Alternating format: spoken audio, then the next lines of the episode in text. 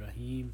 Assalamu alaikum wa rahmatullahi wa barakatuh. Walaikum assalam. Walaikum wa assalam. What's going on, guys? How you guys doing? What's happening? Alhamdulillah Rabbil Alameen. Alhamdulillah, this is the Ramadan special for the Safina Society podcast. Allahu Akbar. So it's been uh, it's been a while. We actually tried to record last night, and then we were rusty. So this is actually our second recording of the Ramadan special. That's because Saad wasn't around yesterday. We Saad was busy uh, celebrating uh, Verizon's new purchase of this glorious company, AOL. But they bought Great that job. like in 2014, so even the news is But late. they just bought they bought Yahoo, they bought Yahoo last They bought week. Yahoo. Oh, right? Yahoo. Yeah. Another uh, Couple months hung- ago. Doesn't Yahoo own AOL? Technically, they bought AOL and like you know Why? There was nothing else to do on that day. It was they like a Monday they afternoon. or dusted like old tech companies off the shelf from like the 90s. Yeah. And they were like, you know, like Let's just buy them yeah, let's out. buy them out. Yeah, but you know what? That's a. CEO who has nothing to do. Like, Yeah. Don't you Yeah. have, actually have a job to? Who's your CEO? Carly Fiorina? No. Oh, they're What, getting- hap- what happens to Marissa Mayer? now? I don't know. She she, she has a hundred and uh, twenty-five million dollar severance. yeah, these, they, they, they make a I ton mean, if money. she gets let go, then she's taking home one hundred twenty-five mil. $125 million. no, they, they make a ton of money. All she Yo, did but people like that- make the the homepage of Yahoo. Well, they call that a Semi-interesting. golden parachute. Yo, but people like that, they're not in it for the money. Clearly, you know what I mean? Like they, like otherwise they would just take the money and go home and like live What is their, she in live it the rest. I don't She know, like to glory, Yahoo. like elitism, Glory? whatever it is. she wanted Leave to your fix mark. Yahoo. Yeah, That was her goal. She wanted to fix Yahoo. Yeah. It's not still not making any money. Well, they bought Flickr. By the way, I, Flickr I think was like a. Oh no, that was uh, Tumblr. That was like They a bought 400, Tumblr. They bought 400 Tumblr. million dollar loss for them I, I think I think it's because all the social justice warriors on Tumblr. Oh Yeah. Wait, well, there was social justice. Social That's what. That's the. the that's that's like the main home of platform. like That's, like, the that's the home of like Yeah. Foxkin and yeah, stuff. Yeah, That's true. That's true. all, Um, all Miss Marissa Mayer did was make that homepage full of like recent current news, yeah. right? That you don't have to go for. Like, You know what the funny thing is though? She was at Google before, right? Yeah. And she was the head of the search page, right? So she's the one who fought to keep like the Google homepage as simple as possible. Right, with it's just the beauty of bar. the search That's page. it. Yeah. Like because other people were like, "Oh, we got to add more stuff." Be mm-hmm. like Yahoo. She was like, "No, we got to keep it simple." Yeah. And then like you know, I She guess moved to yeah, Yahoo moved to and made it worse. inf- Well, because the thing is, you can't have a Yahoo search page that Yeah. just says Yahoo because people will be like, I wanted to go to Google anyway. That's Exactly, true. Yeah, exactly. So, Anyways, all right. All right. So, by the way, uh, I just wanted to Ar- say, already too many corporate shout outs in that in that first. I two just wanted minutes, to you know? cha- challenge Sarah a little bit. It's not. It might not only be for the money, but it's definitely also for the money, Yeah. man. Because they wouldn't be Oh doing yeah, it for free. absolutely. Oh, yeah, absolutely. In addition, you know. So uh, before we actually get started with the episode, I want to do our fundraiser ask beforehand. Uh, so, uh, alhamdulillah, it was a great season one. Uh, thank you everyone for listening in and for everyone that sent in their comments, appreciation, um, even you know uh, criticisms at times, good criticisms. You know, alhamdulillah, may Allah reward you, and you know keep us in your du'as, and you know may Allah increase the barakah of the episodes that we do and the knowledge, and, and may Allah increase us in knowledge as well as our listeners. I mean, Yoruba. So one thing that we do want to ask for is we're tr- looking to make a few upgrades uh, on our equipment. Uh, uh, I wish I could send a picture, and I'm using a bottle cap to hold one of the uh, mic holders right now. So we do have somewhat of a bootleg setup, and we do want to, inshallah, make this Still sounds good though. Sounds good. That's that's Kassad does a great job, but um, we do want to make it a little bit better. We Alex is taking a picture for us. so uh, we do want to make our setup a little bit better. So we need to buy some software, some mics, some uh, what are these things called? Arms. Yeah, we need to buy a Boom few- arms, whatever We you need to buy a boom, a few boom arms, pop filters, some software, and uh, a power supply. So uh, we're looking for a donation of around fifteen hundred dollars. Um, you could send that in uh, to podcast at safinasociety.org. So if you can send an email just saying, you know, uh, donation for podcast in the subject line, and we'll send you a link to a PayPal or, or a Venmo account, and you can, you know, donate there. So it would be, you know, highly appreciated, and you know, uh, may Allah give you the barakah of all the listeners that are listening Ameen. for, for all the episodes as well. Um, so inshallah, that's our ask, and um, let's get started. So Bismillah. So this is the Ramadan special episode. So there's a a bunch of things that you know we've been talking about. There was a great conversation that uh, brother Elias and Dr. Shadi were having for 30 minutes before we were like actually getting set up, and I'd like to ask uh, Ilyas to talk about that a little bit, even it. though it's not, even though it's not completely related. But you know, I want to tie it in because it was something really good that I, I think listeners would would enjoy. The, the the idea of the concept of evil. Oh, that's a yeah. I thought you were talking about uh, risk Risk. risk compensation. No, no, not risk. The idea of evil, right?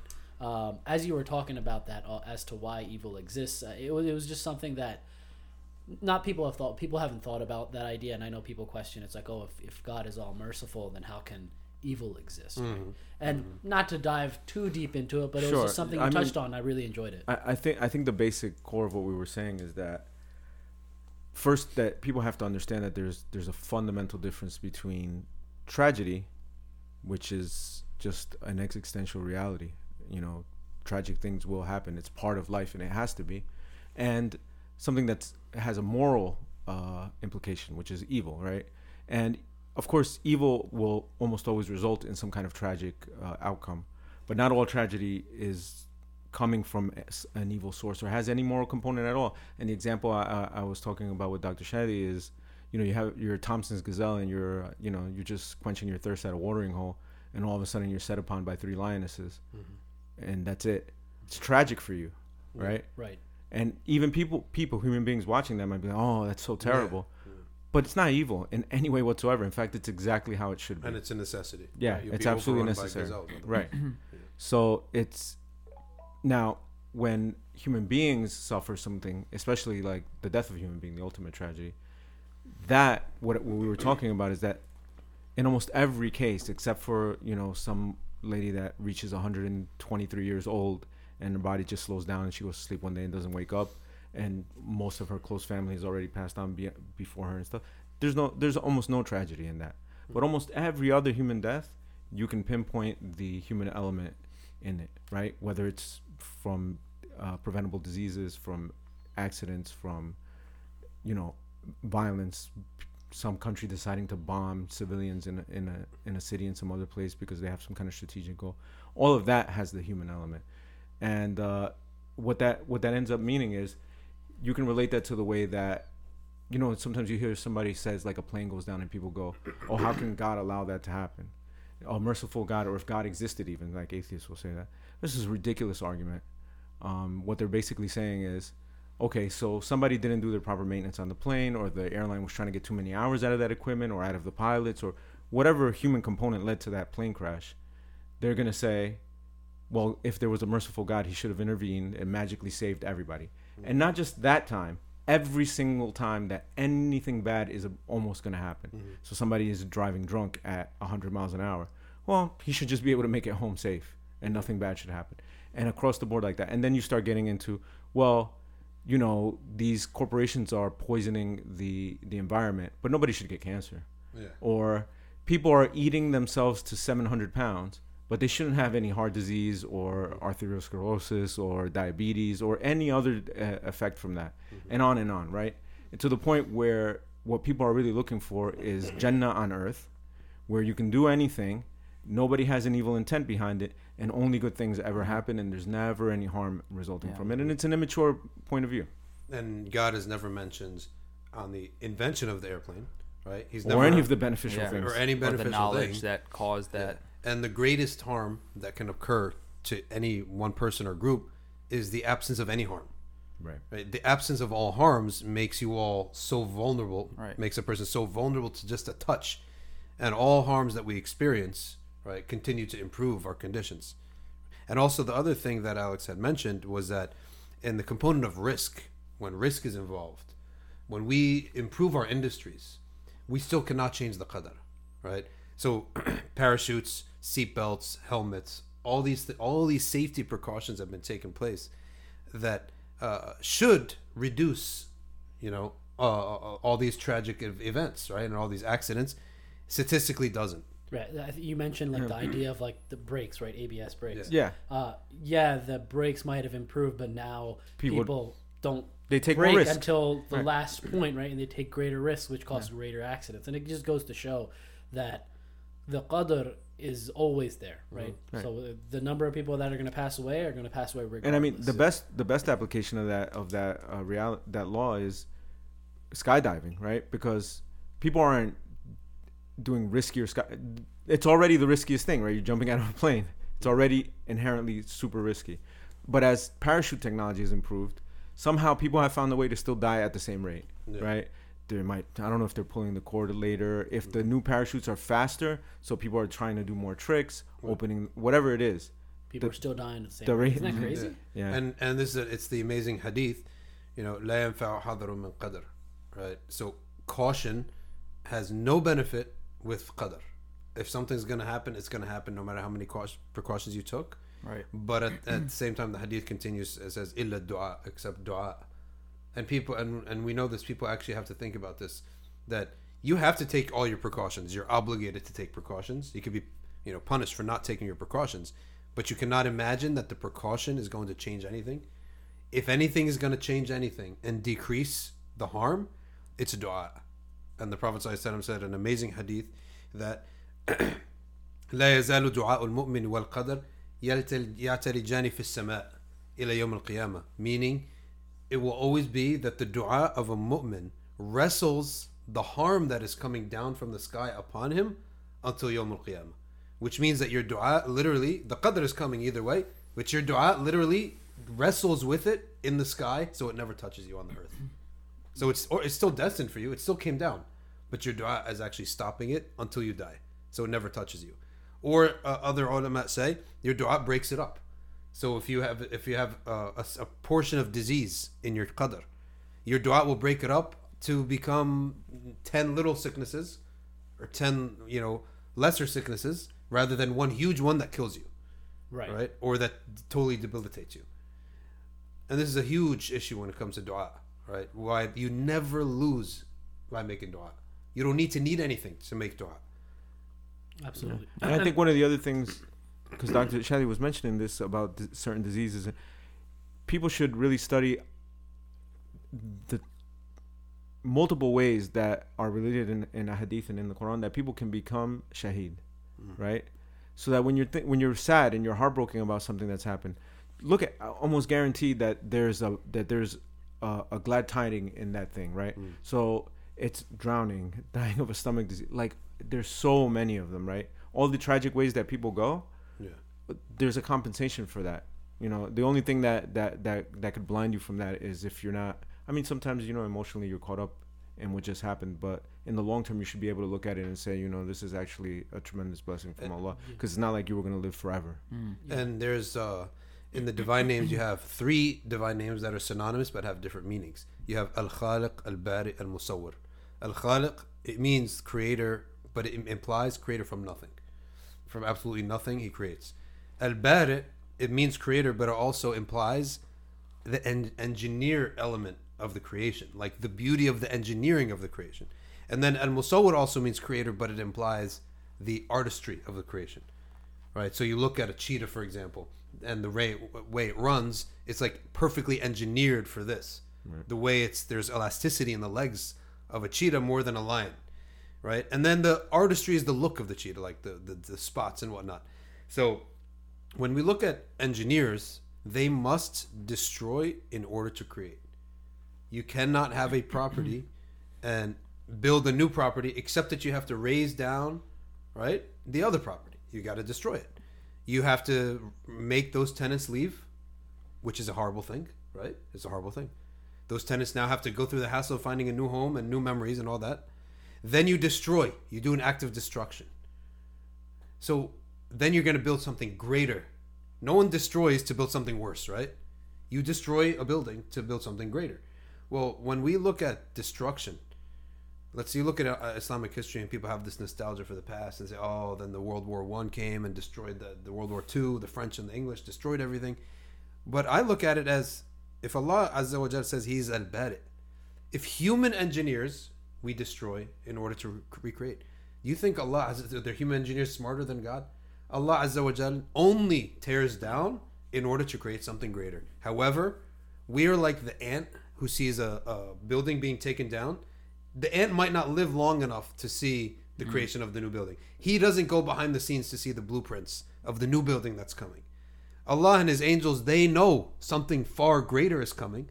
And when we all in our individual lives see destruction occurring, the greater the destruction, the actual more hope that you should be having. Mm. because when the, the, the destruction is major, like relationships or jobs or homes or moving, right?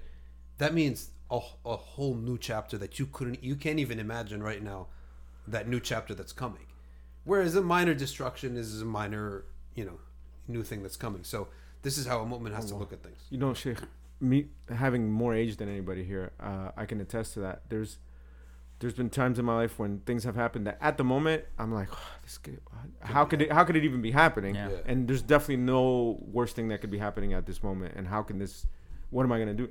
And every single time it's only been for the benefit. Yeah. It's I mean, only that- been for the that's always benefit. how it works. That's how. It, I I mean, know. it's amazing. It's really and it, it's con- the consistency with which that occurs. and Yeah. and and the the funny thing is, you don't get that clarity until afterwards. Of right? course. Yeah. Uh, the clarity comes afterwards when you look back and and then we're talking about reflection about how important that is, and and that's part of that. Yeah, which is why you should have sub. This is why You have to Allah have commands sabr, us to have sabr, because with that you'll endure it until you can until you understand it, Yeah. and some of it you won't understand until the next life, which is fine, as long Yeah. as you have your man. Yeah, and there's uh, there's a process. You you can't. Where a human being is not like a machine, where you can delete a software and put a new one right away. Right. You have to do if if something gets torn down, there's going to be a waiting period where the air clears out, your heart clears out, your memory clears out. Like you have to, your memory has to clear out, and now you're actually in the mood, and you're physically capable and emotionally capable to receive, like something new, to Yeah. be to have more imagination now, and there has to be a void in order for there to be uh, the erection of something new. So all these things, when a mu'min looks at these at evil, and this is probably part of theodicy, is that how do you even define evil when you have this perspective? When I have the perspective that something greater is coming, then I have a net gain. Then is evil really evil? Yeah, when I when I lose fifty bucks or five hundred bucks, it's evil. But when I'm getting something back of value, I don't view it as evil. I view it as a purchase. That's why I Yeah. call it the alleged problem of, of Yeah. evil in the in the world, because for Muslims we shouldn't, it shouldn't even be an issue for us. Absolutely. Yeah. Uh, wait, just before we get, we move on, just wanted to point one of the things you said, Dr. Shadi, which is great, is when you gave the example of the ant. I mean, this is this is exactly the example of the human being vis-a-vis ultimate reality, right? Absolutely. So like, the Yeah. smartest, like you get a cat, right? Like we have running around back here somewhere. The smartest cat in the world doesn't even comprehend our language, Yeah. let alone have any idea of why we're doing things. Yeah. Yeah. You know, sometimes you got to put it in a little box and Yeah. take it to a place where they're gonna stick it with a, with a needle. yeah. Yeah. But it's only for its benefit. Yeah. And it just has no conception of that. All it knows is that it's been traumatized and then doesn't like the box ever again. Yeah. Yeah. Our relationship to that cat is nowhere near the orders of magnitude of difference Mm. between what happens in the unseen world and what we are Yeah. capable of Yeah. understanding with our little brains. divine knowledge Yeah. and our knowledge. Yeah. And I think it was Rumi or Sadi or one of them said, uh, the human is like uh, an ant walking on a Persian rug. Right. So he sees a red thread, a Yep. green thread, a yellow thread. This makes no sense to him at all, right? If he was to be elevated and enlarged to see the, and he said on Yom Al-Qiyamah, وَبَصَرُكَ الْيَوْمَ حَدِيد. Yeah. Quran says your your vision will be super clear at this point. Right. You're gonna see the entire pattern Yep. and realize this thing made so and, much sense. And you see that uh, idea even in like Western philosophy, right? For like Plato's allegory of the cave, right? Of the people that they see the shadows um, on the wall and they think that's their whole world, right? But but there's actually people that are standing in front of a light and that's causing the shadows, but th- they don't know that. You know, it's like it's it's that worldview that's limited to only what your experience is. You know. And people who've lived, they realize uh, destruction always has value. When things get destroyed, right? You have to have, you need newness, constant newness in certain things. It's from the Sunnah of Allah. Yeah, in certain things you need stability, right? Like family, the more stable, the better, obviously, right?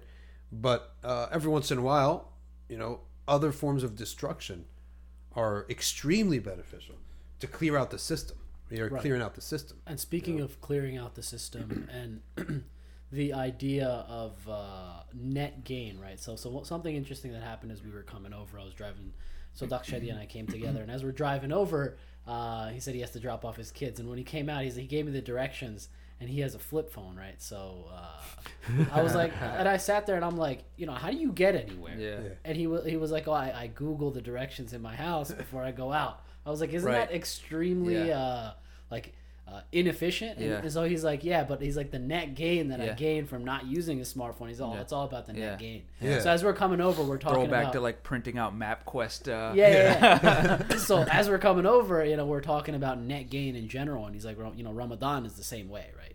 Uh, that even though at times it feels like, okay, I'm taking time out to now, you know, go to the masajid more. I'm not able to focus at work as much. I'm not able to meet with people as much. I'm not able to to, to be as 100% efficient in the things that I need to do throughout my day. But in the long run, the the idea of Ramadan isn't just your it's a loss, right? It's actually a net gain in the long run. Even even if it while you're in it, it feels like inefficiency, even though Ramadan is in no way inefficiency, right? Uh, but that that's something that, that that I found really interesting. Yeah, interesting. let's say you looked at. go ahead. So I'm wondering about that. Like, you know, the do people say that? Like, have you heard? Like, I haven't. heard- Do people say, "Oh, no, I, they I just feel like think about it because Yeah. they know that they're Muslims and yeah, they're going to they get hit. can't. Yeah, they can't say they that. say something Nobody like that. said no. Obviously, right? nobody says that, right? But it's people like it's it, it, and it's unconsciously in the back of people's minds. It's like no, and nobody wants to feel that way. But it's like okay, Ramadan. Yeah. From a if if an objective person were to look at it, Right. An objective non-Muslim. Yeah. They would think it's like oh, you have to go to the masjid at night. Yeah. You have to take like you know three four hours of your day. You have to wake up at three a.m. Right. Like you're not able to eat. You can't drink coffee. You can't drink. Like from an outsider's perspective, it is inefficient. Yeah. Right. Uh, like if Or you were just think it's inconvenient in, in that way from a dunyawi perspective. Right. But we don't see it that way. There's more baraka in our Yeah. day. There's there there's Intangible benefits. there's like- here- intangible benefits, and in the long run, there's net gain as well. Yeah, and here's how there's net gain because in, in this month, right? Alex just spoke about, and he said the causes of human, you know, suffering. evil and tra- and suffering. It all it's all go back to greed. The stuff that you said, Yeah. it's all greed, all worldliness, and competition, right? Yeah. So what Ramadan does is it takes an entire nation of people, the entire ummah, and it depletes a little bit their faculty that harbors greed. It depletes it, your ego, your worldliness, by showing you and giving you something called ahwal, spiritual states. So anyone in Ramadan, at some point, you're going to feel a little bit more spiritual than in other times. What you're doing is the faculty that makes humans greedy has now some light has been shed on it. And after several Ramadans, and also as an ummah doing Ramadans, there should be a noticeable decrease at the individual and collective level of people's faculty for greed. And through an increase in their spiritual state. So ahwal is something it means your spiritual state by more fasting, more ibadah, less food, less talking, less worldliness, less work, right? So you're you you start to enjoy something that is unseen. And therefore your greed for worldly stuff decreases. Right. Hmm. And if we all have a little less worldly desire, right? Then we can we can control our competition and our productivity to be for the good. You're not going to eliminate competition and desire and ambition. We, we shouldn't, but we have to be able to control it so that we don't destroy one another. Our competition should not be destructive towards one another, and the way we do that is by learning how to control it, by knowing that we're not dependent upon material gain for our happiness. We now have a spiritual avenue for our happiness. And this is this is where there's a net gain, but you can't see the net gain. That's the thing. Allah is wiser than us. He knows better than us, right? You're not going to wake up on the first of uh, on the day of Eid and realize, "Oh wow, there's like I'm less greedy today," right? It just doesn't work that. It's Yeah. so slow, you won't see it. You know. Well, so here's an interesting thing. Um, this might sound wrong. I don't think that fasting on Ramadan should affect your productivity, like in the, in the dunya sense, at all. It shouldn't, right? And if it does, and uh, I was looking up some stats, the there was an article in Arab News from some Jordanian economist that gave no provided no like stats of why he said said that productivity goes down 35 to 50 percent, right? Hmm. Which is ridiculous, but whatever, maybe. Based on one measure. So some some some economists from the UK actually measured it, right? Oh, And this UK is a place where the fasting is longer than in Jordan. It's like especially uh, they were doing this a couple of years ago, so it's like 20 hours or something. They found a net decline in productivity among Muslim workers of about 2.5 percent. Now, now here's something though. Here's a question though. Do they separate between people who have jobs and people who are self-employed? Because there's a big difference. huge difference, right? Yeah. I, I, I don't know what I don't know what uh, what factors they, they, they accounted for. But even if we concede the 2.5 percent decrease in productivity, I guarantee you it's not religiously based. It's because people are Lazy. having big iftars Hmm. and they're they're leaving work early because they want to, and Mhm. it's it's things that are not required of you as a, as a fasting Muslim. Yeah. So I, I dispute the concept, the even even the idea that Ramadan should in any way uh, Cause slow down your pro- yeah. especially when you look at the history of of the Prophet sallallahu alaihi wasallam and the Sahaba who accomplished tremendous things in Ramadan. they had in war. Ramadan, absolutely. they had they had had big battles, They had right? Yeah. So uh, which they won. So whatever. Uh, The- people who think that they should just, you know what, strengthen yourself a little bit, get get get your himma up. Yeah. Uh, you know your your your your drive for for for attaining Allah's pleasure, and you know cut out the other things. Four hours in the masjid, good. That's four hours of TV that you were probably not Yeah, yeah. that you're not going to be able to watch now. You avoid looking at things you shouldn't have been looking at, and you get some time in the masjid. And uh, I remember when I was working in New York, it was one of the first times that Ramadan came in smack in the summer, right? And I'm commuting to New York. This type of commute, you go down, you take the train.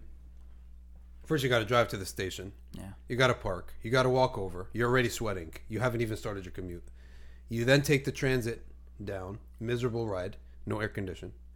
Uh, you get into the Penn Station. you got to take the. S. That- train there's air conditioning. no, no, some, is there? I, I didn't feel it though. I couldn't feel. I'll tell you. That's how miserable Yeah. you were. We it's get like some dude It's at the not end, like the India train. Lizzie, some dude at the end of the train, like pushing that lever to make the train go. you get to Penn Station. You got to take Yeah. the S to get to the other side. You take another train. Yeah. You're walking, right? Your collar is black by the time you get to, to work, right? Yeah. And you're miserable, right? And you you justify now, you know, spending a lot of money on drinks and stuff like that. Ramadan came, and I'm thinking to myself, if, I, if I, how, how am I going to do this? And if I get, if I miss a day of suhoor, I'm going to be shot, right? Yeah. because the amount of water you lose sweating getting to work before you even start working. So on the first night of Ramadan, I overslept my my suhoor, right? So, but I did it right, and then I was like, I didn't worry after that because you just what you were afraid of happens, right? Yeah. That was actually I never skipped a beat. That uh, that Ramadan, I, my work never skipped a beat. I'll tell you when it did skip a beat is when you're sort of self-employed and you're saying to yourself, you got to think, you got to be creative, you got to write, and when you're writing, the best friend of a writer is like snacks, right? You need to you need to drink, you need to have little sugar, you not have sugar. That's where it becomes very easy because there's no one breathing down your neck. There are no colleagues looking at you, right? It becomes very easy to say, "No, heck with this. I'll do it later." But that has nothing to do with Ramadan. That's just your own By the way, laziness, right? Like that- for, for people, by the way, That's just your own laziness. thanks, thanks, guys. there you go. That sure, has uh, nothing to do with Ramadan. for Yeah, people sure in that scenario, by the way, for people in that scenario that have like self-employed and they they they have to do their own work and they can schedule it whenever they want. Ramadan is a Ramadan is a tremendous opportunity, right? You get up for sahur, and by the way, you drink a bunch of coffee and eat something that's going to maintain you a lot of protein, and then go to masjid, pray subh, fajr for everybody else, and uh, come home and, and do do a bunch of work, right? Get your stuff done, and when you when you peter out, take your mid morning sunnah nap, get up in the day, you know, walk out and look at the flowers or something, wait for maghrib, eat, pray, and Actually, believe it or not, what it's I, a productive day. what I found is uh, exercise is actually very important. I'm not saying heavy duty, Yeah. but exercise is extremely important in the month of Ramadan, Ramadan because Yeah. once your body just just becomes like a lump, Your metabolism slows oh, down, it's a right? disaster. And then also you start. When's the best time? The- I take it- I go after Asr, right? Yeah. That like one an hour or two before Maghrib, Maghrib, you take a long walk, right? And to me, I find that's critical. Mm. You know? What about people that don't exercise anyway? Well, they should start. Yeah. Are I mean, uh, just to that take a- a walk, just Well, move. Is that people like a proxy for you? For me. because, because people think Yeah. they have this imagination that Yeah. uh, you should You de- you should like save your energy. weights, Yeah. No, you got the, you got to save your energy. It actually works the opposite. When I was working in New York, I was moving around, buzzing around. I got better as the month progressed because actually. your body got Well, I I noticed that even outside of Ramadan, like uh, ever since I drive to work, I don't walk as much. When I when I was working in the city, I used to walk four miles a day, right at minimum. Yeah. And and now I drive to work, not as much walking. You actually you feel more sluggish, you feel more tired, you feel more drained Yeah. than when you're actually active, which Yeah, of would- course. which is the opposite of what you would think, right? and you your would think that you'd gets be tired. affected. Yeah, your absolutely. worship gets affected. From you know, going back to the human the human influence in in in uh, disease and ultimately death, sedentary lifestyle is one of the Oh, biggest it's a killers. disaster. It's, Yeah. dis- it's so bad for you. Like you have to keep it moving. You and even do. even artificial exercise has been proven help. not the same at all It doesn't help. as natural chores. Yeah. Yeah. Well, Bec- that even even scientifically they say that now that if you live a sedentary life, meaning like you're at an office desk eight hours a day, even exercising, you know, in the in the other in the other time is not going to offset the damage that sitting down did in that eight hours. And and also something bizarre that when you actually have to do a chore, for example, like back in the day, you had to actually walk somewhere to pick something up. That's that's not a, a road that's made. It's like a natural road, right? Yeah, yeah. When you walk on a treadmill or run, you're walking on a perfectly smooth surface, Yeah. right? yeah, it's completely different. And when you walk on an uneven surface, there are so many actual benefits to your joints when you walk on an uneven surface. 'cause you have to stabilize yourself. Yeah, like your joints moving, your joints is getting, uh, you know. But when you're only on a treadmill or an artificial surface, like these tracks that are like, like almost like rubbery, yeah, yeah. your joints actually don't benefit as much, and that's why they people say that walking on uneven surfaces like rocks is actually very beneficial for your ankles. Really? Yeah. Even though you could, because you could sprain your ankle if you're not careful. Well, you shouldn't So- be running on that kind Yeah. of surface. Yeah. by being careful, you're actually moving muscles that you would naturally move, stuff mm. like that. Interesting. You Yeah, so that's the answer to your question, Maureen. Don't, don't, don't not exercise. You have to just and get moving. and you know that uh, our ibadah uh, seems sedentary, but actually, you actually need to work out if someone plans to have the energy to sit for ibadah uh, or do ibadah for periods of time. Because even I looked at if you look at chess players, they have to exercise, hmm. like they have to work out because they're sitting there thinking for five hours, right? Now ibadah is similar. You're sitting there thinking, or you're, you're using your another faculty, and you're sitting. You actually need to be physically fit to do ibadah. Even Right. if, if you if you do like even if you're standing in tarawih, right? Like, Standing in Yeah. all this stuff, physical fitness is actually quite necessary for ibadah because what is this whole month?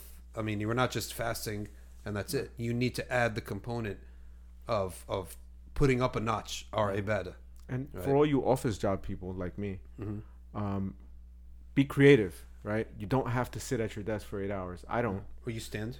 So what I do is, if I have to do something on the computer where I'm typing on a keyboard, I, there's almost no choice, right? Because it, I'd have to like I'd be hurting my back. Yeah. But I try to keep that to a minimum. And if I'm listening to messages, making phone calls, returning calls, walk I, I stand up and do it. Cause I have an office phone, so I am I'm tied to the cord. Corded. But I stand up and do it, and I, I just I do all my phone calls in a, in a while I'm standing. Yeah. And if there's something that I have to communicate to somebody that's in my building, I almost never use email. I walk. I go up mm. to their office. If they're across the if they're across the building or if they're upstairs or whatever, I'll take the elevator if they're five flights up because I'm that I'm not in that kind of shape. But I just go and actually communicate. And by the way, even the speaking to people face to face is a really good thing, Oh, yeah. right? And it So- helps your day instead of staring at. The, I try to stare at that screen as little as possible while I'm at work. What I what I realize is that um, 50 text messages could relay like a two minute phone call, right? hmm Oh yeah. And then a face to face conversation is like a 30 minute phone call. Like three minutes face to face is worth. Th- so there's another one that's it's an immediate loss, but it's a net gain. So the amount of uh, it's much faster to send someone one text, right? Yeah. But the whole conversation is going to take you 20 minutes. It could have been a three minute call. Right. And likewise with the the smartphone, as many things as a smartphone makes efficient, like unbelievably efficient, it creates ten times more disa- uh, distractions or hundred times more distractions that people could get into. So that's what um, Wayne was talking about about like this technology and short-term losses, but net long-term net gains. Yeah. And by the way, whenever possible, if it's something simple, I I'll go to somebody else's cube or office that is just sitting at the computer, like almost everybody in that building does at all, like for the whole eight hours. And I'll go, hey, do you have uh, this window? Can you can you look this up for me real quick, or could you just text uh, send an email to so and so to say this, so I don't have to even go back to my desk and sit down and do it. I try to mm. stay out of away from my desk as You much just as get other possible. people to do your work. I got you. Oh, th- uh, that's also a strategy. But like things that I have to actually write, Yeah. right? No, uh, there's no makes choice. I have to do it. But Yeah, when absolutely. I, whenever it can be avoided, I avoid Yeah. it. Like I get an email sometimes from a judge. I'll be like, I, I just look at my, I talk to my office mates and I go, I'm running upstairs. I'll be back in an hour or something because I gotta mm. go see the judge. And nobody's gonna complain that I'm talking to the judge. Yeah, that's Yeah. true. And speaking of, uh, we got it. We we have Maghrib is right around the corner, like, Yeah. or it's in already, but Uh, it's a few minutes out still. Yeah, it's out still. uh, a Okay. few minutes. So I mean, the greatest efficiency for a mu'min is to have a good relationship with Allah. Absolutely. And Ramadan, we're talking, we're here, we're talking about efficiencies. The greatest efficiency is to be close to Allah. One man said, how, "What is the best way to take care of kids? To guarantee what you can't guarantee anything, right? But what is if there's a guarantee in child rearing? The Sheikh said to him, "Taqwa Allah, have taqwa, because if Allah loves you, He doesn't want to see you sad. He will take care of this situation if you have a shortcoming, right? And Allah says, "Ala inna awliya Allah la khawfun alayhim wa lahum yahzanun." Those people who are awliya of Allah, they should never be. You don't worry about them. Don't fear for them, right? And they will not be sad. So you never have to worry about a wali of Allah. That's one thing. So if you want to take, if you have kids you're worried about, you got spouses you're worried about, teach them how to have taqwa. You'll never have to worry about them again because Allah's on their side. And you yourself, for their sake, you have taqwa. If Allah, if you're near to Allah Azza wa Jal, He won't want to uh, see you sad because of their sins, and that's why people get forgiven, right? People get forgiven because they are on good terms with someone, or someone loves them who is close to Allah Azza wa Jal. Allah will forgive them and overlook their sin just for the sake of that one wali. And and all of us Muslims are in that situation relative to the Prophet Prophet loves his ummah. Bil rahim. Prophet loves his ummah so much that just for the sake of the Prophet there's going to come a day when there's no mu'min from the ummah Muhammad who is still in hell. They'll all be out just for to, for the sake of the Prophet except the al munafiq al khullas, pure hypocrite who actually never believed in the first place for them, the the book is upon them, right? Yeah, the book has already sealed their fate. But the sinners of the ummah will all be out of hellfire eventually, one day. Right. So this is when we're talking about efficiencies. Ramadan is a time to really maximize that nearness to Allah, and nearness to Allah is going to happen by efforts. There's needs efforts are involved. Yeah, Efforts of worship. Like worship is not just something that comes easy. It takes effort, right? You um, I always watch these workout videos because when I whenever I feel bad about the scale, my I, I, look, up workout videos. I wish I lost weight by Instead watching the videos, watching the right? videos, yeah. I actually I know all the I know all the YouTube channels, out. right? I know all these Michael YouTube Jordan channels. videos. I got all the equipment, Yeah. right? But when I'm looking at these people, like push it, Yeah. you know, push it, Yeah. get through it, and you see these miserable faces. They hate what they're doing, but they actually love what they're doing with their heads. At the moment, they hate it, Yeah. But they because they know it's good for them. But there's usually that one guy in the front who's just like killing yeah, everything. yeah, that that guy's, That's and then he's 'cause not even breaking a sweat. That's because he's on easy mode. You know, he's, He's already like- they're already fit. You know what I dude, mean? dude, I, I got into one of these workout videos, That's a good point, though. By the way, I, I they're got already fit. Yeah, he's already fit. I, spiritually as well. People, some people are already fit. Right. yeah. Yeah, but you don't get there without being the scrub. Right. Exactly. I was once watching uh, these videos, and I would watch the video. And before YouTube had the thing that stayed that you could see where you are on the video Yeah. the whole Right. time, Yeah. so I would play the video, and it was a workout. It took me like three weeks to get through the workout in one shot. Then I let it play. I didn't stop it. And the guy goes, "Okay, well now that we're all warmed up, Allahu Akbar. it took me three weeks to get to the warm up, Yeah. right? But I'm looking at these people and the effort for the sake of their physical body, it's admirable. What about for our spiritual bodies? Could you imagine? Like in Syria, they actually push people. In, in Jamia bin Nur, uh, I remember people saying, you know, they make you do those athkar in the morning. They make you get up, right? Get up. Can you, ima- can you imagine someone go around? Push through it. Could you could you Twenty imagine? Could you could you imagine someone go around the masjid like an etikaf with like a towels, Gatorade bottle? Yeah. Get up, Yeah. two more rakas, move it, right? But that's actually, you know, we need to push it. We need to strive and struggle. Yeah. A And- spiritual coach, a, fi- a spiritual guru. It's the beauty of it, right? That could be a thing.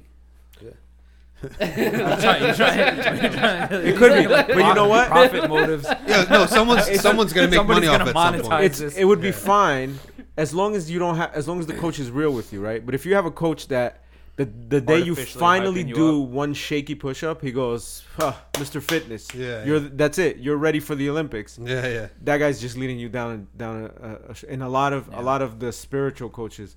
This is the kind of nonsense that they they t- they tell people, "Oh, you're totally weak." And then they get you up to one push up, and they go, "Man, you're like the strongest guy ever." Right. And they get you and they and they you feel get good. so they they deflate your ego and then they boost it up when you haven't even achieved Yeah. anything and then you get caught up in this idea of yourself right and and they create inside of you chosen one syndrome. This is one of the sales tactics Mm-hmm. Yeah. of fake shakes. Is uh, like snake shakes, we should call them, right? Snake Uh, shakes. these people, what they'll do is they will destroy your salesman. mentality, right? Shake oil. No, salesman. snake oil, sal- shake oil. sal- Shake oil. These guys will destroy you by talking about how much darkness you're upon and how much all this, and they see that you have darkness. And then what they'll do is they'll actually Gas you up. Uh, as soon as they've got you down, Yeah, they'll gas you build up. you up. right? As soon as they realize in your eye that you're broken, they'll build you up, and then you're like, oh my gosh, this guy's my savior. Right. This Right. might what I'm about to. This might get cut. So but we we have a, a natural cut because we're about to pray in like five minutes anyway. But this is exactly what uh, f- the colloquial term pimp guys that run uh, prostitutes. This is exactly what they do. Yeah. They they treat they tell them that they're the worst, the lowest, the, the Yeah. like they totally break down their confidence Yeah. and their self esteem, and then they make them compete for who's gonna get my my love My and pleasure. attention, right? And it's by who brings home more money, right? Yeah. And then they create this competition even among the. You're all slaves. Yeah, you shouldn't Like, be in the you're being enslaved. Yeah. And none of what he's selling. Trust me, that mansion in the suburbs when you all retire, Yeah. Yeah. and he chooses you as the wife, that's never gonna happen, buddy. Yeah. Sorry. It's never gonna yeah. happen. It's just like uh, it's almost like Stockholm syndrome or something. yeah, it's like that. It's I- like I- that. like Moeen's jo- oh, j- corporate job that he left. Actually, uh, uh, you think I had Stockholm syndrome? no, I was talking to one of our friends, and he said that in some of these countries where there are a thousand tariqas and khalifas, Yeah. right, uh, in on the on one block, Right. He says these people they get their khilafah and their, and whatnot, but he said the actual condition is actually not necessarily something substantive, more so than loyalty, right? So one of the things that Sheikh Sadiq was saying was that the sign of ilm is that you never call to yourself, right? You never call to yourself or to anything other than Islam, and that the Sheikh doesn't require loyalty from you in per se that he's going to give you something in the reward of it. Loyalty, yeah, loyalty is a great character trait, right? No one wants a snake. However, uh, at the same time, there's got to be some substance, Well, right? you, you know why that? You know why loyalty is the is the is the the coin of the realm in that case? Yeah, It's because if you're if you're if you don't have anything real, yeah, then you need people around that are gonna at least outwardly demonstrate belief in you, right? yeah. Because that's that's the number one. That's the biggest, the the, the best commodity you have is somebody's outward loyalty, apparent loyalty. Yeah. Because you don't you're not actually you're not actually you don't actually have that nisba, right? Yeah. You're not actually connected spiritually to to a chain of authentic sheikhs all the way back to the Prophet sallallahu alaihi wasallam. So all you can sell is confidence. That's why it's a con game. Yeah, confidence, and this is what this is what uh, the Trump people are all into. And her, what's her name, actually said it in her book. She said that the image that people see is far more important than the reality. This is like a pure con job. That's uh, Ivanka Trump. It's in her book, Yeah. right? So, but it, so these things are where uh, spirituality it it's very easy to become the wild wild west. but I think for the most case for American Muslims who actually have lives, who have jobs, who have families, uh, most Muslims, American Muslims, will not fall into these uh, pitfalls of Sufism, right? And get sort of dragged into a cult like tariqas and start worshiping their spiritual state instead of Allah. They won't. They won't even know what we're talking about, right? Yeah. So for our purposes, we need to just uh, strap our belts and know that in this month, it's more pleasing to Allah to worship Him than anything else. Whereas in 11 other months, it's actually far superior to be of service to another Muslim than to do acts of, wor- of extra worship. Pr- Uh, evidenced by the Prophet sallallahu alaihi wasallam said, "For me to help my brother in something that he needs is far superior to me than two months of i'tikaf in this mosque of mine, the Prof- Prophet's mosque. 60 straight days in the mosque of Sayyid alayhi wasallam, or to take all of that and help someone move, right? Or help someone through like an accounting process. You know, or your grandpa doesn't know how to do his accounts anymore. He's too old. Or uh, something else like that, right? That in the say in 11 other months is superior than two months i'tikaf in the Prophet's mosque. But in this month of Ramadan, looks like one of the Sahaba said, Allah, uh, I think Sayyidina Ali bin Abi Talib radiallahu anhu, he said, Allah took asks one month and he gave you 11 months. So give him his due in one month, right? And think about that. Allah, he's asking us one month, right? And we have 11 to for ourselves. Sheikh, when we know. come back from praying Maghrib, we should talk about the, you know, trying to seek that solitude, that alone time Critical. in Ramadan. Because Ramadan has become like party month. It is, yeah. It so, is. Inshallah. So let's take take a break. Uh, Okay. We'll, we'll, we'll come back in a minute. All right. Well, our podcast, our Uh, listeners won't know, so I Yeah. don't know if we should just cut. Yeah. Well, this Also- will be a good break. This will be a good opportunity for them if they if they Yeah. have a prayer to make. Yeah. Pause Yeah. your uh, recording and go pray. Yeah. Yeah, or Don't or, delay. or, or, or go go uh, send if, if it's not prayer time, go to podcast Yeah. at safinasociety.org and send Yeah. us that note for that uh, donation. So I'm gonna put that plug in there. So we'll be back from our break. So I'm All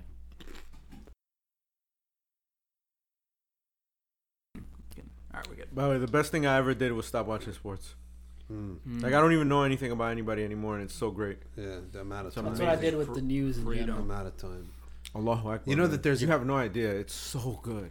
You know that there's an app. Oh, wait, before Are you our- on? Are we before on? Yeah, our we're on. listeners We're get on. confused, we just came back from Maghrib and we just started again. Okay. Uh, yeah, we'll, we'll remove this part. I mean, No, no, you just No, just no. fade it up. Well, by the way, I just have to add that it's hundred percent attributable to Dr. Shadi What? because he set up Safina Society on Sunday mornings, and it's a, it's a legit decision, right? Like, and it was in the. Fo- so, am I gonna watch football or am I gonna go benefit, right? And I said, well, I just have to skip the games between like the those hours, right? Yeah. Eleven and five or whatever it was. It's like everything. no, you know what? I didn't know. Maybe this is like naive of me not to know, but I didn't know that people actually watch all day. I thought people watched their game on Sunday, right? Like in in England, you watch your game. Like if you're a Manchester guy, you watch your Manchester game. I had no clue that people actually watch all the games all Sunday. during the season. gotta be kidding My me. day started at like 9 a.m. I'd get up, I'd make some coffee, grab something to eat, and then I'd And the go games down are to the. TV, yeah, and I would start watching the pregame shows, yeah. and then I watch. Talk about All the way- for like an hour. And I mean, I'm talking about until like 12, 12:30, whenever that last game on NBC ended. That's the game, the first game. No, the 12 midnight. Oh, midnight. Yeah. Oh my Not god. twelve thirty p.m. Yeah, so it, it's like a 14-hour day, right? When is the first game? The first game is at 11, right? 11:30. 11 a.m. Could have taken It's like been a years. flight to like Japan and No, this is like 11 a.m. The a professional sports game. Yeah, It's the, like a kid's soccer game. the morning. right? The first game is like 11, right? 11:30. yeah, something like that. Yeah. Okay, 11:30 Um, kickoff. and then you you know there's the afternoon game, Yeah. and then there's the the late game that starts like at eight o'clock. So that's three games. That's three And games. in between- but you're watching other games because there's different channels. Yeah. Okay. And in between is all the people like talking about the game. Yeah, the Oh, pregame show, the analytics postgame show. it. Like that. And I used to and I used to listen to tons of like sports radio. yeah. Yeah. Like that's all I listened to in the car was like Mike Francesa. Yeah. crazy. honestly, dude, honestly, much, like, sports radio. Let me tell you Yeah. something funny. It actually takes a very intelligent person to make any sense and make arguments that have any coherence for sports. Like most of the Yeah. when I listen to people, it's just all descriptive. Yeah. They're You know just what- you saying, "Oh, what a Emotion- catch that was!" emotional. Yeah. You know what, Sheikh Nazo? I gotta tell you, I, on the outside now, looking back at it, Yeah. it's no different from comic book nerds or Star Wars nerds. Oh, yeah. These guys are sports nerds. Yeah. Right. And I, I don't care that you're like, well, but this is athletic. Well, the superheroes fly and like they beat people up too. Yeah. Whatever. Forget it's that- nerdiness. Forget bro. that, dude. ESPN airs uh, pro, pro gaming now. Like Oh, E- yeah, that's like true. E- Oh, E- esports. E-League, like Esports, Street Fighter, yeah. Street Fighter competitions are on ESPN So I- now. I- No, dude, the real sports people. No way. Yeah, I went to People uh, who are in real sports are actually very Fiasco worried. was on one of them. It was crazy. I went to actually really worried I went Because of the games, the video games. because because there's no expense to the sport, Oh, yeah. and people are watching. That means if people actually watch to twenty percent of what real people real sports is viewed, yeah. And they're making those commercials, they have zero expense. There are no stadiums well, at all, Well, right? the other thing is that like this this E League uh, stuff is like crazy big. Let me tell you, it's like this- getting crazy big. crazy, so like yeah. as soon as the sponsors and like the advertisers catch on that like a, lo- a lot of people watch this stuff, it's it's done. I'm telling So- you, That's- yeah, that's a real money sports, machine for them. real sports is in big trouble if people actually care to watch esports. it's and enormous they, now. and they get attached Yeah. to the personalities because there's no stadium, Yeah. right? real sports should it's be in trouble. enormous now because I went, I went to uh, so recently I went I went you, you you guys know that uh, company AND1 um, That's a back, garbage like sneaker 15 company. years ago Basketball- But they used, they used to make company. like those like uh, street mixtapes ball used to be videos the mixtapes with like what was his The AND1. what was that dude's name Hot sauce, hot man. sauce hot sauce yeah hot sauce whatever so I went to like a breakfast the or ball in his shirt and then like so I went to a breakfast a couple like a week or two ago with like the CEO. Uh, he, he came to give a talk and like they, he was part of the 76ers Innovation Lab in uh, in Philly. So What have they innovated? Loss? so they created like this you know. so How to lose? I in haven't, wa- I haven't watched years? basketball in like five years, and I still know that reference. that's hilarious. process, yeah. So anyways, because they've talking been rebuilding for ten years. so anyways, he's talking about like the 76ers Innovation Lab and how they're spe- the, the, they're like a VC firm or whatever. They help like entrepreneurs, startups, and whatnot with money.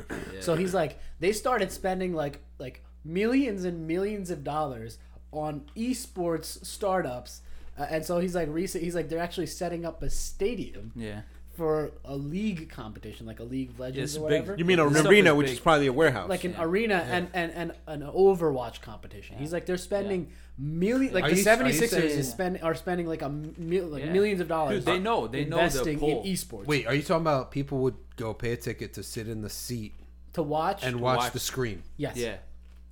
Yeah, Wow. dude, it's huge. It's huge. I mean, it's already huge online, right? Like people like live stream like their gaming sessions and stuff. But you it know, gets a lot of hits on YouTube. it, it, it gets great like Twitch. You know that uh, there's like that service called Twitch. Yeah, the yeah. gaming Yeah, company where they they stream that stuff. It's huge. People have like entire followings. On Yeah, that. the no, Yeah. the number one. I, I I was told that the number one YouTube Like you guy. think the ratings for like American sports are like crazy? Yo, the the online like numbers for these things are, are ridiculous. yeah, They're I, actually setting up. They get bigger numbers than unboxing videos. Yeah.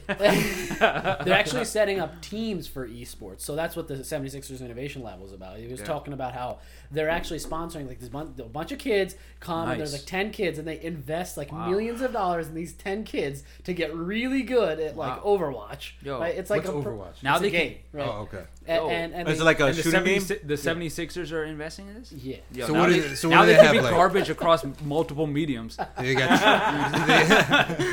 so what do they have trainers like massage the kids' thumbs before the match and stuff? Yeah, so uh, Loosen apparently, right? But there's like now actual. I'm I'm thinking like, hey, like, why am I even doing this? Like, Yo, You know why? like, because it's gonna. There's wait. You have to get in before the PED scandal where everybody's taking Adderall. Yeah, exactly. That's true, and then it's gonna become like you know mm-hmm. people are Yeah. taking drugs just to stay awake. Also, it's not at that point for the, for these like pro gamers. It's not like fun. You know what I mean? It's like it's like a job. Stressful. Yeah, it's like they gotta Stressful job. practice and stuff. Oh Anyways, we got severely Yeah. derailed Oh, yeah. off. Our, so actually, we're on a great topic because I would like to say that technology is something that needs I- to be uh, turned off. No, gaming gaming is a serious thing with like I mean every people, especially young men, are pretty much addicted. Most people, Well, that's because like Most most young young, men are. Muslim men.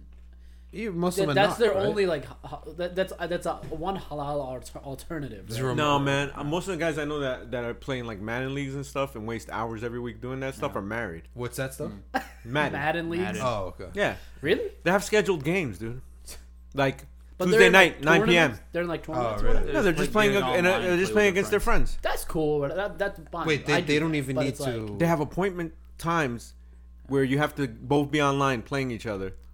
Whatever's They got going on with your family. but that's not super abnormal. Seems like it to me, man. I feel like I feel It's like, like, online play dates, Dude, with yeah. adults. Dude, Yeah. do you know that if I was, in but I feel like people would schedule in time for like watching TV and stuff. Like a show is coming on at a specific time. Like you kind of Nobody does that anymore, man. People Yeah, I guess. stream whenever they want. That's Yeah. true. T- At their ca- desks. ca- At cable, work. yeah. cable's a- another thing that's gonna basically die soon. It is. It's already It is dead. already. The It's already popularity is like. Yeah, why would you wait? Everything is just streamed. I mean, the, the technology thing is, it's getting uh, like so out of hand. Yeah. Not to We- get you- what- sidetracked. what's the but there's battle? two Dude, there's a major dir- companies now, and I'm not gonna name them. Yeah. Two major companies now that are offering basically your cable service cheaper than cable does, Yeah. and streaming, so it's anywhere you want it. I just got one of them. What about The H or the Y. no? What, what about? Uh, He's laughing because he knows exactly what it is. Uh, is it like recorded too? Like everything's there afterwards There's and stuff. one of them is offering 50 hours of DVD of DVR, and the other one is offering week or a month? unlimited. a month. Yo, some of those commercials are crazy too. Like there's a there's a have you seen this? Like there's a DirecTV ad with Mark Wahlberg in it. And I've he's, seen it. And he's like Well, they he- running through like action movies and he- stuff. no, yeah, he's Yeah, like yeah, going through like- different yeah. scenarios. He's like he's like you know the rooms with TVs in them are our favorite rooms because they have TVs in them. And it's just like it's just like, it's just like this nonsensical commercial. And he goes, he's "We want everything to be Yeah, TVs, exactly. our, our phones, Yeah. our computers, Yep. our iPads, So we can watch everything everywhere. our at all refrigerators, times. our heart monitors." And they have them in a hotel in a, in a hospital room with a Yeah. guy dying, and he goes, "Well, maybe not the heart Yeah. monitor." Yeah, yeah. Honestly, It's the only the only way to counterbalance this stuff is for people to taste this, the true sweetness of dhikr and s- also to taste the true sweetness of uh, solitary contemplation, which is takes is very hard and and it's outwardly completely unappealing in comparison to that stuff, right? And I think that anyone who has young kids, you would better do justice to them by training them in this stuff in not like in a serious formal way, right? So that they could learn the actual meanings of uh, of Allah and also uh, solitude by just getting used to it before they get exposed. Because they're people are going to get exposed. Or you can't you can't and probably shouldn't try to wage a war on these things, right? But at the same time, you actually have to train them. So uh, one of the best trainings is that you're in the house when the kid is young, and there's no need for the kid to be on an iPod on a Saturday afternoon. Why?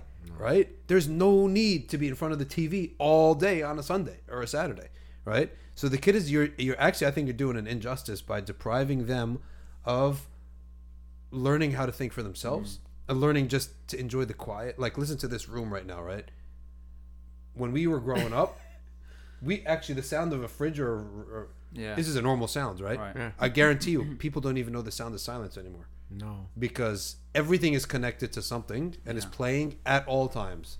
And I remember days, Saturdays. People can't know, even bear the thought of si- No, the no. sound of silence. I remember Saturday or summer days walking through the house down the hall, thinking what to do. What do I do now? Right? What is there to do? And knowing that okay, it's two thirty. The game is on at seven thirty because we watch TV, Yeah. and I, I basically just watch sports, basically, right? Yeah. And you know the schedule because you had a little USA Today. That's like a Right? that's like a basketball A or, TV guide. or hockey start. Time. Yeah, that's the Yeah. start time, Yeah. and then it's seven thirty, Yo, and you who- know the yo, game is going to be on. hockey though? Dr. Shaq. People from South Jersey. Only the intelligent, man. Only the intelligent who are in the know. Right. So basically, you're, you're waiting for the time and you're counting down the hours and you're wondering what to do. Okay, what is there to do? And then you got to make yourself look busy because if your mom sees you're not busy, go empty the dishwasher, right? So, or, or, oh, what did you, what are you doing? Oh, nothing. Oh, okay. Then why don't you review your math? Right. My dad was always like, review, do your, rev- do your math homework. I was like, I did it. He's like, study the chapter. I was like, I studied the chapter. was He said, always a review response. chapters one through five, right? So there's always a response, right? And uh, nowadays, when I look around at kids that never experienced that, you I don't know what's happening to the imagination. And then, of course, they're going to argue that games stimulate the imagination. I don't know if that's true or not, but all I'm saying Yeah, maybe, is that, but not for six hours. yeah. Yeah. we There's are a limit, spiritual yeah. people from the aspect that we we, we, we are tr- actually trying to connect to ourselves and to connect to uh, the unseen allah subhanahu wa ta'ala and this actually requires some quietude right and people used to say in the past people looked up at the stars to be amazed at night today you just look at the city you look down to see all the lights of the city Yeah. to be amazed and now people aren't even doing that they're just looking down uh, at their mobile device Right. so um, it's very tough, but it's actually far sweeter I'm telling you, offline is the new luxury. You know, Sheikh, this is the thing we were talking about before, right before the podcast as well. That you know, there's dhikr and then there's fikr, right? Oh. And this is a huge missing component in people's lives. And uh, for the listeners, what I was talking about is that sometimes if I'm uh, working on something that I have to write or uh, present or something like that for whatever reason, I do it in my head as I'm driving, right? Mm-hmm. And I'll review it. And if I've got like a like a paragraph down, I'll review it and I'll be editing. And I can do that while I'm driving because it doesn't distract me from the road, and it's quiet in the car, and you're alone. And it's one of the only times Like you're that- creating mental lists. Mm-hmm. yeah. Yeah. And it's one of the only times when you're alone mm-hmm. is when you're in the car nowadays. And it's a key component to Islamic development is contemplation, right? So if I'm if I'm thinking about uh, I have to give a khutbah for little kids at uh, grammar school or something, right? Yeah. I can work that out while I'm driving to to work and home every day, so that by the end of the week I have it down packed. I know it. I can recite it by heart. I'm not gonna slip up. I won't need notes, and um, also I've been thinking about Islamic things the whole time, right? Because I'm trying to remember hadith or ayat, and then I can research them if I don't remember something when I get home. But at least I'm engaging my mind in remembrance of Allah of a different kind, right? Not just dhikr, but this is the reflection, and it also helps you reflect on your own life. And I think that this is the big avoidance. This is why people turn to screens, they turn to online uh, stuff, they they go on Facebook, whatever. You have to face your own life. Yeah. It's the only way it gets better. People uh, so- people get this nervousness because there's this sort of myth that needs to be debunked that the call to spiritual uh, to, to this type of thing is actually like creating an antisocial person, right? Oh. I think I have, that we're make, so I have far more friends that. than anybody I know. We and I know a lot of people. I'm telling you, I guarantee you, this is far from that. I don't think an- very few people, right? Unless you're, you know, very few people will go to an extreme in this. We are just merely calling for a semblance of balance, right? Because let's say if you're if you're in uh, the criminal justice business, let's say, and all day you see murderers and uh, thieves and all the forget thieves. Is, is that even a thing anymore? right? Murderers. no, theft. It's a thing. Yeah, that- Arsonist. yeah, you're seeing all these things, right? And then uh, you go home and your son like pushed someone. You're like, oh, what, what's that? That's no big deal, Right.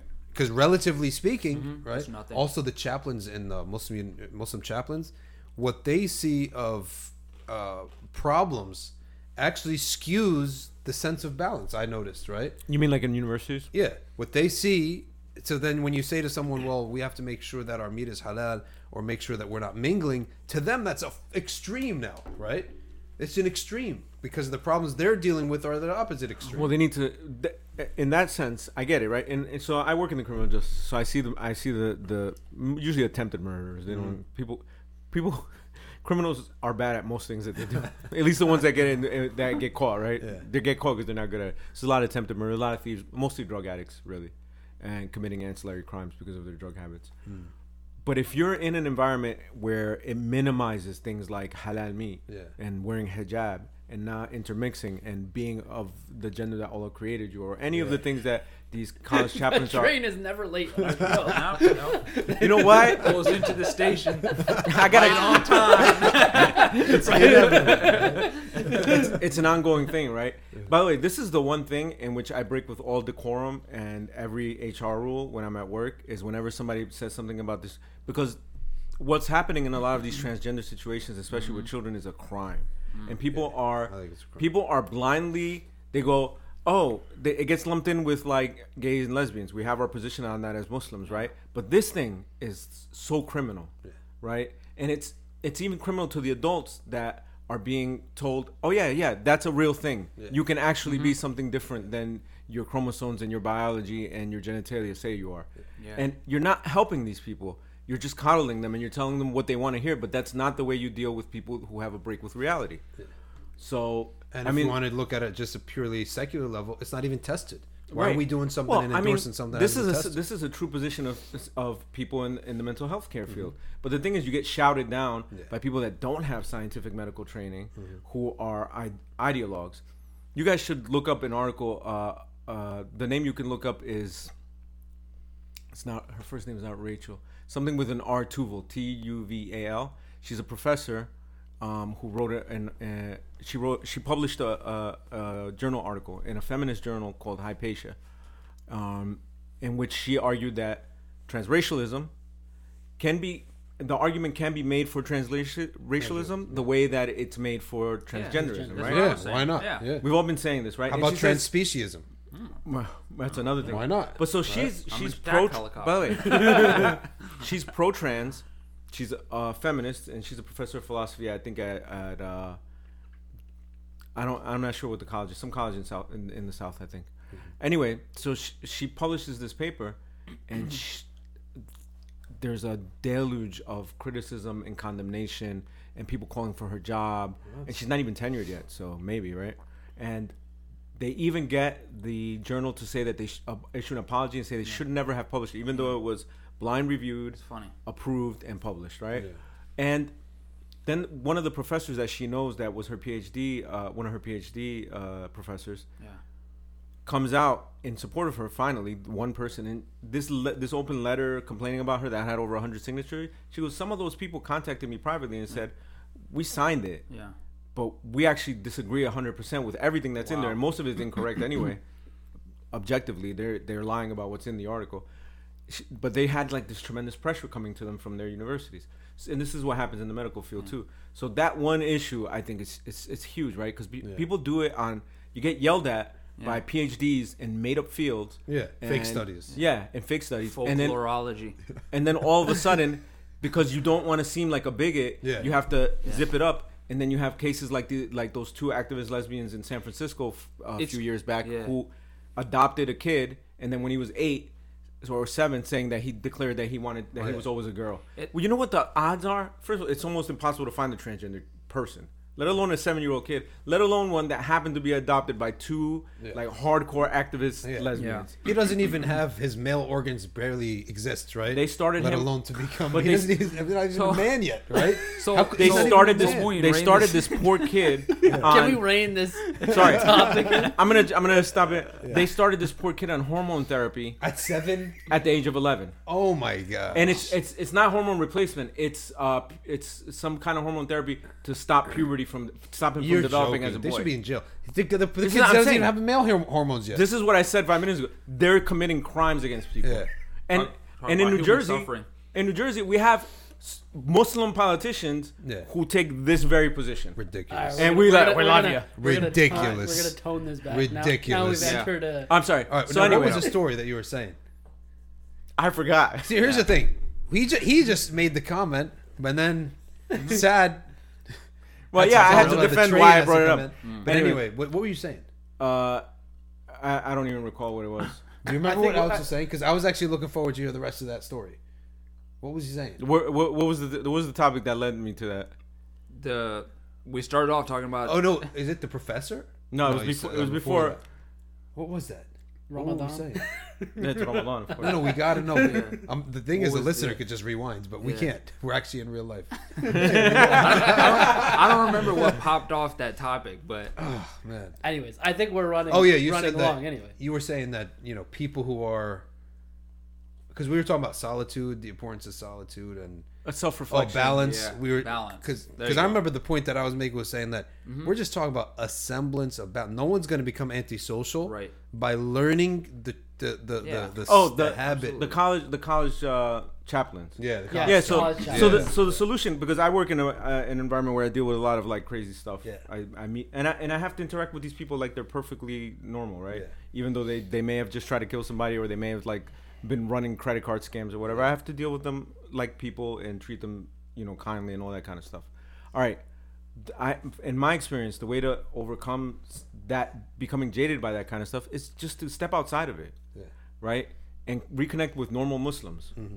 If you're a chaplain on a college campus and all the Muslims you're dealing, all the kids you're dealing with are going through crazy stuff, which is how the transgender thing came up.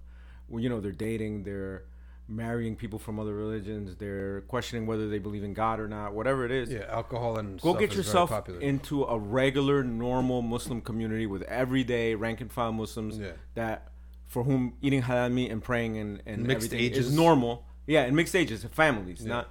So it, you know, if you're a, if you're a chaplain in, you know, at University of Chicago, get out of the fitna environment and go to like you know The local Dewan Street or wherever it is, Devon, and hang out with some local like Pakistani families. And one of the one of the engage with real Islam. wisdoms of mixing the ages they say that society that stays most stable is that which mixes the most ages right Yeah. because when you're young it's very easy to only hone in on your lens of what's going on when you actually see on a daily basis older people they could sort of give us a reality check to say like wait this is a bit off right mm-hmm. so there's m- a more of a gradation but when we cut ourselves off from the elders Yeah. i'm not saying you gotta be with them 24 hours a day mm-hmm. just you're exposed to them I that's mean, it it's good for the elders too. it's good for them too. Yeah. By the way, I remember the professor's name is Rebecca Tuval, and it's an article in, in New York Magazine, and the title is "This is what a modern day witch hunt looks like." Wow. And I didn't look that up. This is the ben- one of the benefits of using your brain while you're driving instead of just listening to the Yeah. radio.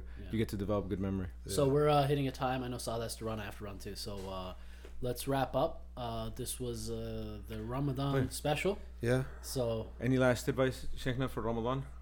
For Ramadan, make this about the Creator, and re- that may require some active mm, uh, removal from the creation. But again, so for some people, it's excellent to have sohbah to go to the masjid and see the Muslims every single night.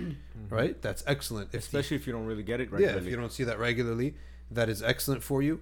But uh, we should know that it will require from us that extra effort to be thinking, and don't, and we shouldn't even think too much about the act of worship that we have to do and put effort. But we should be thinking about the one whom we're worshiping, and knowing that He's there, listening to us, uh, wanting us to make du'a to Him.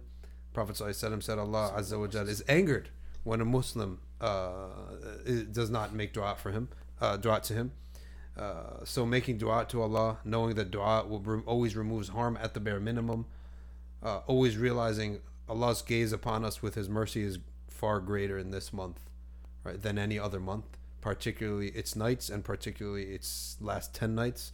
So, by being mindful that Allah is uh, watching us with His merciful gaze in this month, that He got us here, uh, you know, we will, by being mindful of that, naturally our behavior will alter and it will increase that awareness right? Exponentially starts increasing that awareness. So you know that's last uh okay, you know, uh, inshallah we'll see. We'll see everyone. Well, here you'll hear. You'll be hearing from us again back in uh, September. So September 2017, we'll be back for season two. Until then, inshallah. assalamu Better than ever. alaikum wa Wa alaikum rahmatullahi wa salam wa barakatuh. Wa alaikum salam. Ramadan Mubarak. Ramadan Kareem. Mubarak.